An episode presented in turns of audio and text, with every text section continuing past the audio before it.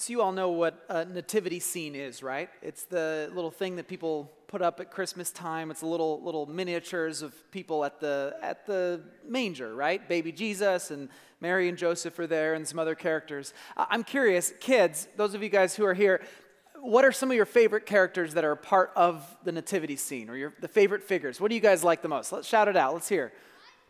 Wise men. I heard that. That's a good one. What else? Baby Jesus, always a classic. Anybody else? Cows. What's that? Cows. Cows. Okay, but I asked for kids, so I'm looking for. Just kidding. what other? Give me one more, kids. One more. Donkey. I love that, and I love the shepherds. That's a good one, especially appropriate for today. So, camel, absolutely. I think my favorite would have to be the animals because I always just love imagining what they're thinking as this random group of assorted people are all like gathering in their house, this, uh, you know, wherever the animals live. They're all, all these humans are all just staring into this like manger, and the cows are like, what is this? Like, what is going on right now? Uh, also, why is there a baby where I need to eat? Where's my food? I'm, I'm hungry. I'm ready for this. And is anyone going to talk about this naked, like, baby with the wings that's just up in the rafters? Because this is creeping me out. That's what I imagine, you know, the animals thinking. Uh, but there is something that's actually pretty cool for me about nativity scenes. When you, when you look at a nativity scene, one of the things that it does, if you really think about it, is it shows you just how humble and how ordinary the birth of Jesus really was.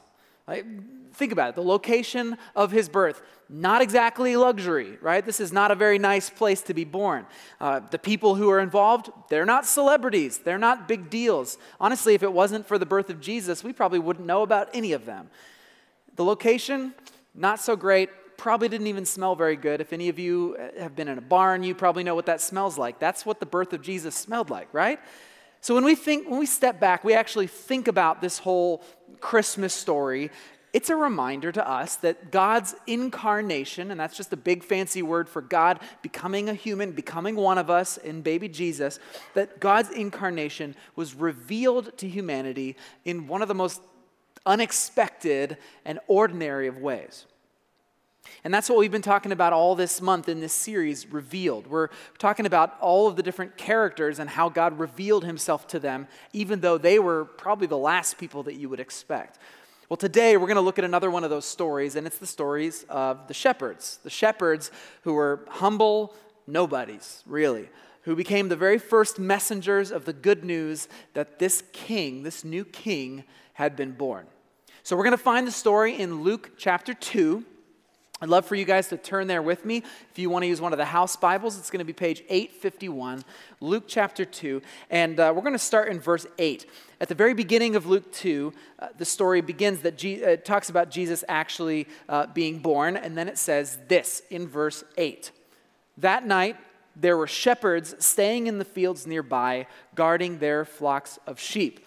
Now, I'm going to stop right there, just at that one verse, because before we go on any farther, we've got to talk about these shepherds. We've got to talk about who they are because I think if you're like me, you probably have these mental images of what these shepherds were like. And if you're like me, they're probably wrong, or at least the way that I used to think about it. They probably weren't particularly accurate. Um, so let me tell you a little bit about shepherds back in the ancient world. First of all, it was not a very glamorous profession. Okay, this was not something that, that people really wanted to do. In fact, it was actually pre, pre, considered a pretty low class thing. It was, not a, it was not prestigious to be a shepherd. For example, if you were a parent and you had a bunch of kids and you had some sheep to take care of, guess who watched the sheep? The last born, the least prestigious of your children would be the one. That, by the way, this is not how it is now. If you're a last born kid, you rocked. But back then, they didn't think that lastborn kids were all that, that exciting, and so they were the ones who had to watch the sheep. That was what happened with King David, if you remember that story. So it was, a, it was not a very prestigious thing. And there's some pretty obvious reasons for that. Uh, for one thing, it's a pretty uncomfortable job. Think about it uncomfortable. You're, you're uh, outside all the time with a bunch of smelly animals. They may be great animals, but they're not, it's not a really glamorous thing. I used to have this mental image in my mind of the shepherds, and I would always think of them as like these white robed shepherds on the top of a big grassy hillside, peaceful, probably alpine like looking meadow with all the, all the sheep just peacefully there. That's not exactly what Bethlehem looks like. I actually had the chance, several, uh, first of all, white robes, terrible idea if you're trying to be a shepherd. Okay, you're going to get those white robes to be very brown very quickly uh, with all the dust and the sheep droppings and everything. But I got a chance to live in, in Bethlehem for about a month, the, the Bethlehem, uh, back in, uh, you know, several years ago. And what I realized is that my image of all these grassy rolling hills was completely wrong. Bethlehem is, is very steep and rocky, and it's kind of dusty and dry. And there's grass, but the grass is like peeking up between, uh, you know, tufts of grass between boulders. And, and so this is not a particularly great place to have a huge flock of sheep. If you wanted to feed a bunch of sheep in such dry, dusty conditions, they would have to, you'd have to be on the move a lot, right? Because you'd, you'd set up and you'd set up at one point during the day and your sheep would eat all the grass that was there, and the next day you'd have to pick up and move on to another place, all while other shepherds and their flocks are trying to do the same thing. So if you were a shepherd back then, you'd be on the move a lot, walking, hiking up these up and down these big hills trying to make sure all your sheep are safe and secure. It's a pretty hard job and it's pretty uncomfortable. Not to mention the fact that you'd have to sleep outdoors. I know some of us love camping, but this they didn't have down jackets back then, and often the temperatures got down into the like the low 40s. It was pretty normal. So that's not like frozen, but it's enough to be like pretty uncomfortable. You know what it's like when you're really, really chilly. That was how they had to do that, all while trying to make sure that nobody comes to steal these sheep or no wolves come to attack them. So try to imagine, just for a moment, what it would have been like to live in that condition, to have that be your job. That's pretty crazy, right? That's not very comfortable. But shepherds didn't just face physical challenges, okay? It was way more than just the, the discomfort and the, the physical stuff. They also faced financial challenges. First of all, any sheep that they lost, they would have, that would have cut right into their already razor thin financial margins. Back then, they didn't have, you know, bank accounts and credit cards. Sheep, uh, that was your wealth. Like that was essentially how you, that was your bank account, was the sheep that you had. So if a wolf comes and eats one of your sheep or someone comes in and steals your sheep, your money is gone, your wealth is gone. So that was part of it. But more than that, they had to pay a lot of taxes back then. I know we think we pay a lot of taxes, but what we have to pay is nothing compared to what people had to pay in the ancient world. For example, Jew- Jewish uh, people had to pay uh, part, part of what they earned to the temple as a part of kind of the, the temple religious system. That was just a normal part of living in Israel. But on top of that, this was a time when the Israel, Israel was, uh, was occupied by Rome. Rome sent in all their legionaries, all their soldiers to, to occupy the territory, and everybody in Israel had to pay exorbitant taxes to pay for this big Roman Empire. And you know what comes with taxes? Tax collectors. And at the time, tax collectors, they had, it was just a socially accepted thing that they would always take a little bit off the top and charge you a little bit more than what the Roman Empire actually demanded. So you've got temple taxes, you've got Roman taxes, and you've got these greedy tax collectors who are trying to squeeze you for just a few more drachmas or whatever. They're trying to get a little bit more money out of you all the time. This made it really, really hard to stay self sufficient, to stay afloat financially. This is a world where the rich get richer and the poor get poorer. In fact, some scholars say that it's actually likely that shepherds, because it was such a low class profession, shepherds, these particular shepherds, in fact, may have actually been so poor they were actually working for somebody else that these weren't even their sheep at all. They were working as like laborers for some other wealthy landowner's sheep. They were protecting someone else's sheep for meager pay it's even possible that they could have been debt slaves. In other words, they were working, watching these sheep so that they could pay off a debt to some wealthy person so that they could pr- provide for their families. All right, are you getting the picture here? Put all of that together. Put all that together and just try to imagine this scene. This group of shepherds, far from being these happy, healthy, white robed shepherds on a grassy hill, th- this is a group of tired, cold, dirty, downtrodden people. These, these men are up late at night watching someone else's sheep, possibly, and hoping that they don't get attacked by wolves. That's their life. That's what these shepherds are experiencing. All of this in a world that values wealth and success and status, right? If you don't have those things in the ancient world, then who are you? You're nobody. These shepherds were nobodies. They're at the bottom of their social ladder. In the eyes of the ancient world, they did not matter at all. These guys didn't matter. Their day to day life was a struggle, and nobody cared. And yet, as we're about to read, something pretty crazy is about to happen to these guys. So let's read what happens. In verse 9, it says, Suddenly, an angel of the Lord appeared among them, and the radiance of the Lord's glory surrounded them. They were terrified. But the angel reassured them Don't be afraid, he said. I bring you good news that will bring great joy to all people. The Savior, yes, the Messiah, the Lord, has been born today in Bethlehem, the city of David. And you will recognize him by this sign. You will find a baby wrapped snugly in strips of cloth lying in a manger. Suddenly, the angel was joined by a vast host of others, the armies of heaven, praising God and saying, Glory to God in highest heaven, and peace on earth to those with whom God is pleased. All right, we'll stop right here. We got to talk about what just happened because thanks to Charlie Brown, we are very familiar with this passage. We hear it all the time. It's really easy to slip right past just how profound what we are reading actually is. So let me point out a few things for you. Uh, look at verse 9, for example. It says, The radiance of the Lord's glory surrounded them. Now, in the Bible, glory is kind of a, a thing that's a little bit foreign to us. It's the idea of, of this shiny heaviness, kind of. It's like when God's presence is there, it's blinding, it's heavy, it's powerful. That's what glory is. And this passage is saying that God's glory is shining all over this hillside. In the Old Testament, when you saw God's glory, it was always a pretty, uh, it was a pretty heavy thing. It was God's glory that led the Israelites out of Egypt in the, in the wilderness, the pillar of fire and the pillar of smoke. that, was, that was God uh, leading them with his glory out of Egypt. And then once they built the tabernacle and eventually the temple, God's glory would come and actually show up in the holy place of the temple. And that was a way that Israel knew God is with us, He is traveling with us. So once a year, once, once the temple was built, once a year, the high priest would go into the very center of the temple, the holiest place in the temple, and he would encounter God's glory. But that's where God's glory remained, in the temple. It was a, it was a limited thing for a very, very, very select few number of people. But what's happening here? All of a sudden, something pretty crazy is happening. Now, rather than being confined to the temple, God's glory it's suddenly radiating out on some random hillside, and not to priests, but to a bunch of bedraggled shepherds. In other words, all of a sudden, God's glory, which is his presence, it's spreading into this world, right? It's spreading into this world in some pretty unexpected ways. Well, okay, not entirely unexpected.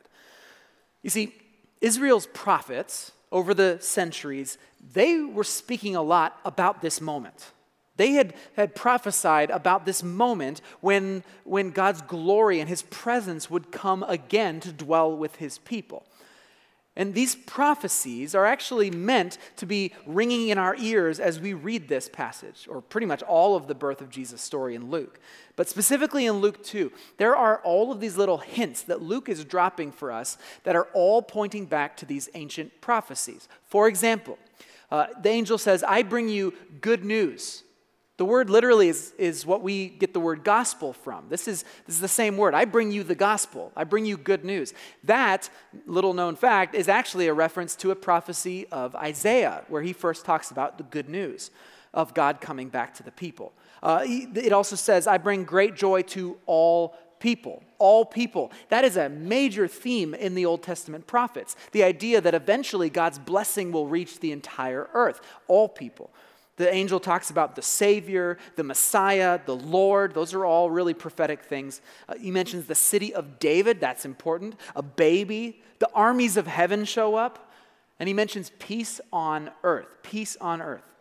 Not to mention the fact that all of this is happening, as I said, with the bright glory of God shining to people who are in the middle of the great darkness of, a, of an evening.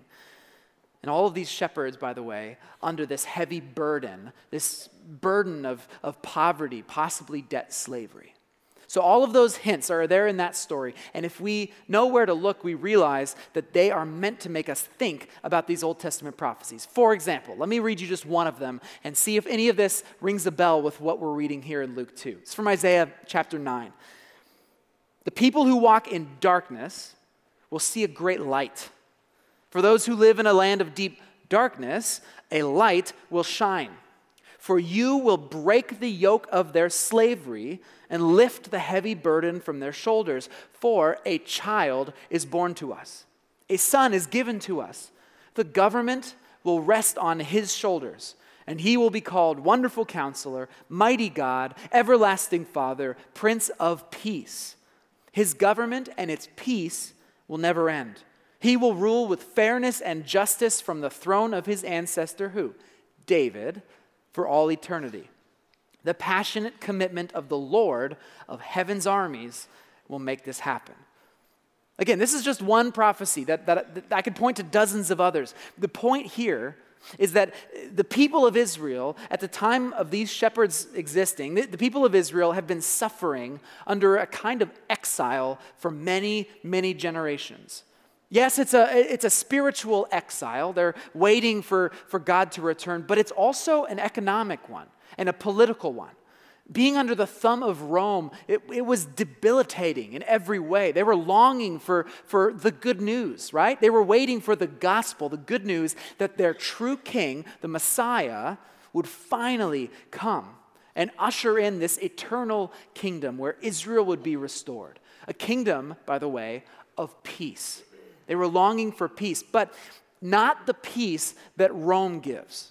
You see, Rome, they had a, the Roman peace, Pax Romana, but that kind of peace was like, we'll kill you if you don't follow with us, right? Their kind of peace was the absence of war that came from a really heavy hand. That's not the kind of peace that they were waiting for. What they were waiting for is a Hebrew word, shalom. Shalom, it does not just mean the absence of war. This is a kind of peace that means wholeness and completeness and harmony and abundance and life. This is what the peace of, of God is, and this is what they were longing for a kingdom where God would come to dwell with his people once more and to dwell with them forever. So the angel of the Lord here is essentially telling these guys hey, hey, you shepherds, this is it. This is it. This is happening right now. The king that you have been waiting for has been born. This is happening. Well, needless to say, the shepherds are pretty pumped about this. So let's read what happens to them. Let's see how they respond. Verse 15. When the angels had returned to heaven, the shepherds said to each other, Let's go to Bethlehem. Let's, let's see this thing that has happened, which the Lord has told us about.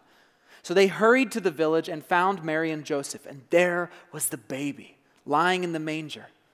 After seeing him, the shepherds told everyone what had happened and what the angel of the Lord had told them, had said to them about this child. All who heard the shepherd's story were astonished, but Mary kept all these things in her heart and thought about them often. The shepherds went back to their flocks, glorifying and praising God for all that they had heard and seen. It was just as the angel had told them. I love how quickly the shepherds get on this, right? In Greek, it says, let's go now. Let's go to now to Bethlehem. Then it says they hurried to the village. They're not messing around, right? They, they get to Bethlehem, they do a quick search of the town. It was not a very big village, so it probably would not have taken that long to find a baby in a manger. This would have been a pretty unique thing. They finally find Jesus, and, and they have got to tell everybody what happened. But now that I realize how steep the hills in Bethlehem were, I imagine them getting there completely winded and out of breath, right? You can imagine the shepherds. They're like, oh, we found you. It was an, an angel, and he said, okay you know, like, I just imagine this whole scene. They're all like, what? What is it? What is it? They finally spit it out, and then it says this that everyone who heard what they had to say was astonished. They were astonished at what they had to say. And I find this so cool because you know what this means? Here's, here's what this means. Back in, in verse 10, the angel declared that, that this was good news, right? The gospel. This was the gospel that the Savior of the world had been born. That the kingdom had been restored. So when these shepherds are sharing this good news with other people, whether they're out of breath or not, when they are sharing this good news, they're technically the first evangelists. They are the first people to share the gospel. Think about that. Think about that. These smelly, probably sweaty, dirty, impoverished shepherds, these down and out nobodies became the first heralds of the king the bearers of good news. These nobodies, nobodies, they had been giving, given leading roles in seeing the promises of God come true. And this, this right here, this is what makes this story so crazy to me. It's what's so crazy. Because think about it, this is the most important news that has ever been shared. This is the most important news. This, the world is about to change forever right? And the angels are going to declare this to some humans, and they pick some no name shepherds. What? Why? Why? Why? Why didn't the angels go to somebody more important? Why didn't they go to the, the aristocracy in Jerusalem? Or, or, you know, Luke, a couple verses before this today's passage, he talks about Quirinius, the, the governor of Syria. He, talk, he mentions the Roman emperor Augustus. Why didn't the angels go to them? They had way more power. Augustus was basically the king of the world at the time. So why would the angels not go to them? Why would they give this epic news to people who are on the lowest rungs of society's ladder? Why would they do that? Well, that is an excellent question, and I'm really glad you asked because I think that this is exactly the point of this story. I believe this is exactly what Luke is getting at, and I think this is what God was getting at. You see, God's up to something here. And Luke, the author of this story, he knows exactly what God is doing and he is tuned into it. From the very beginning of Luke's gospel, he sets up all of these, uh, these weird juxtapositions. It's what we've been talking about all month. Uh, he talks about a, pro- a powerful prophet who's born to this elderly, childless couple, right? John the Baptist is born to them. Uh, he talks about the, the long awaited Messiah being born to some teenage peasant girl.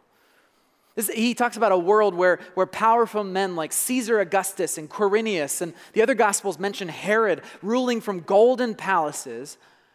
Meanwhile, the king of all humanity is laid in an animal's food trough. That's a juxtaposition. And then, of course, as we just saw, there's the juxtaposition of the announcement of the inauguration of this new kingdom, the end of Israel's spiritual exile, and the final return of God's presence to his people being given to a band of dirty, impoverished shepherds. Do you see the pattern?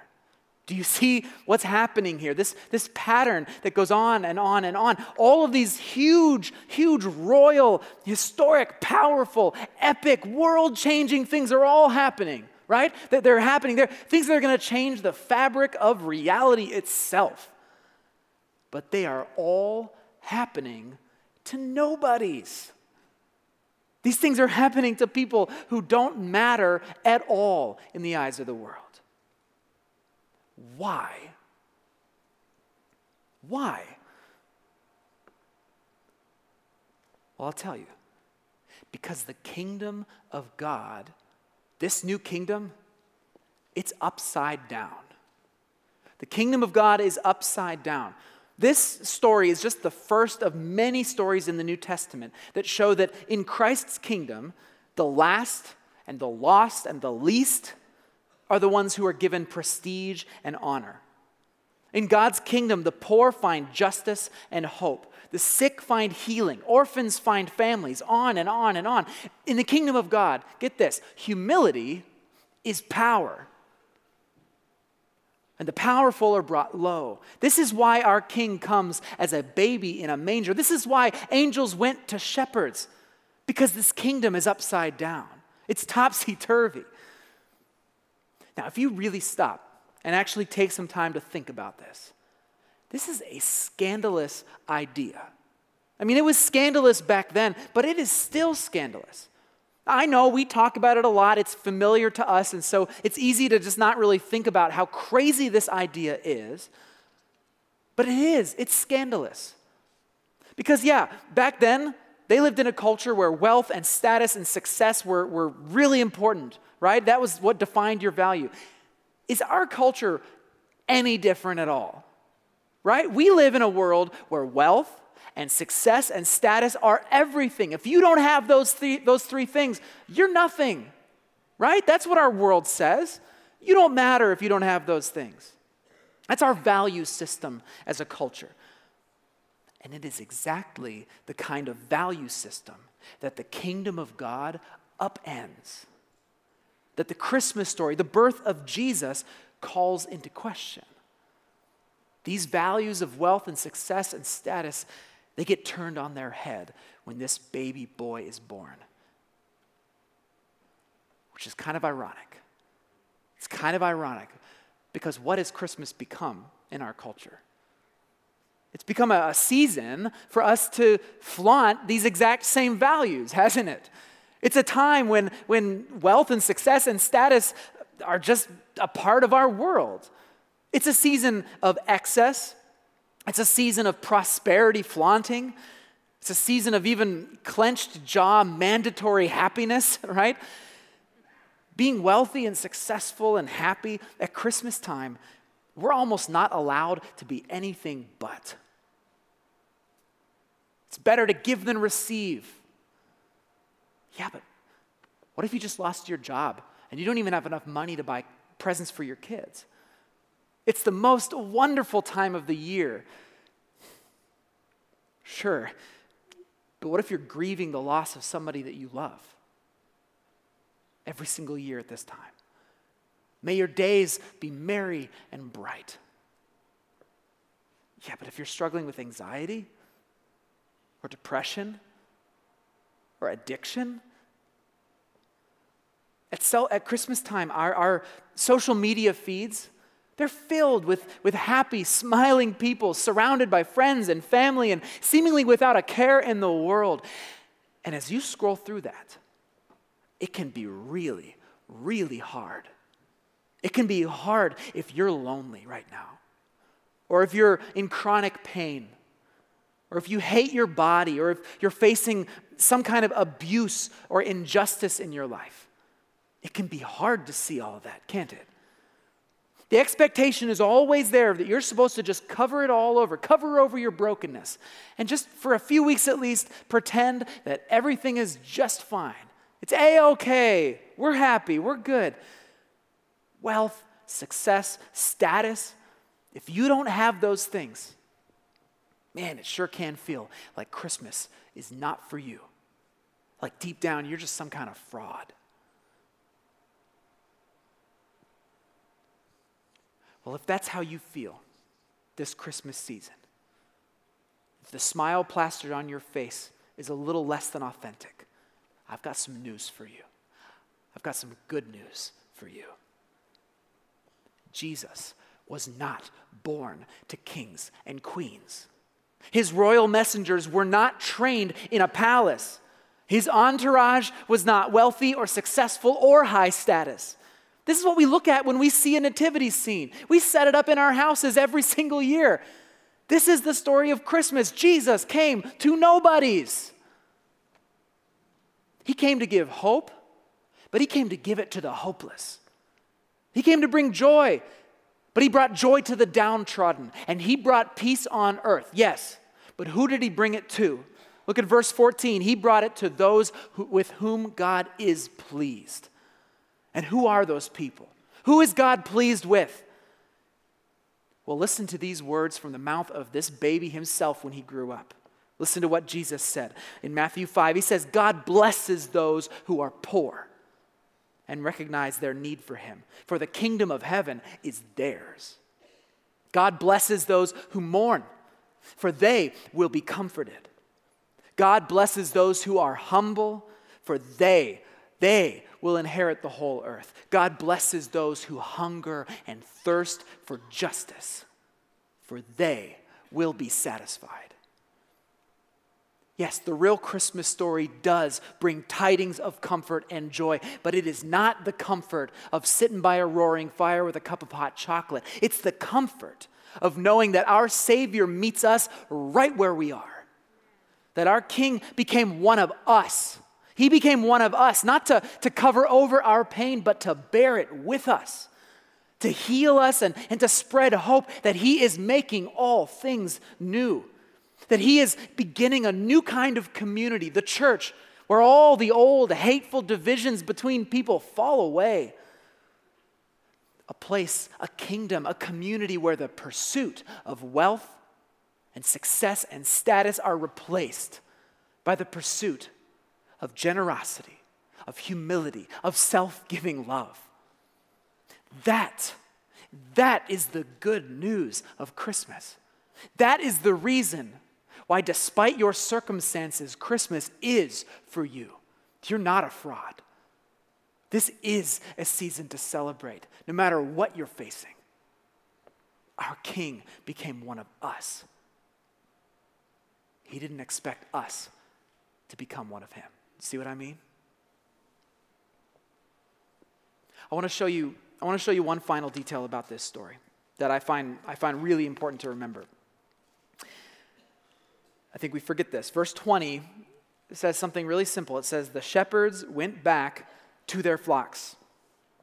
In other words, their earthly status did not change by this event, right? They didn't suddenly become elite royalty. No, no, they still had to sit up at night shivering, keeping a lookout for wolves and sheep thieves. Like they had not changed their circumstances, but, but now something had changed because they were now messengers of light in a dark world. They were, they were witnesses to the glory of God. They could tell other people that hope was on the move. They were the first ones to taste the fact that this world was about to be transformed. Your circumstances may not change overnight. But this Christmas, I hope, I pray that you can share in the joy that these shepherds had.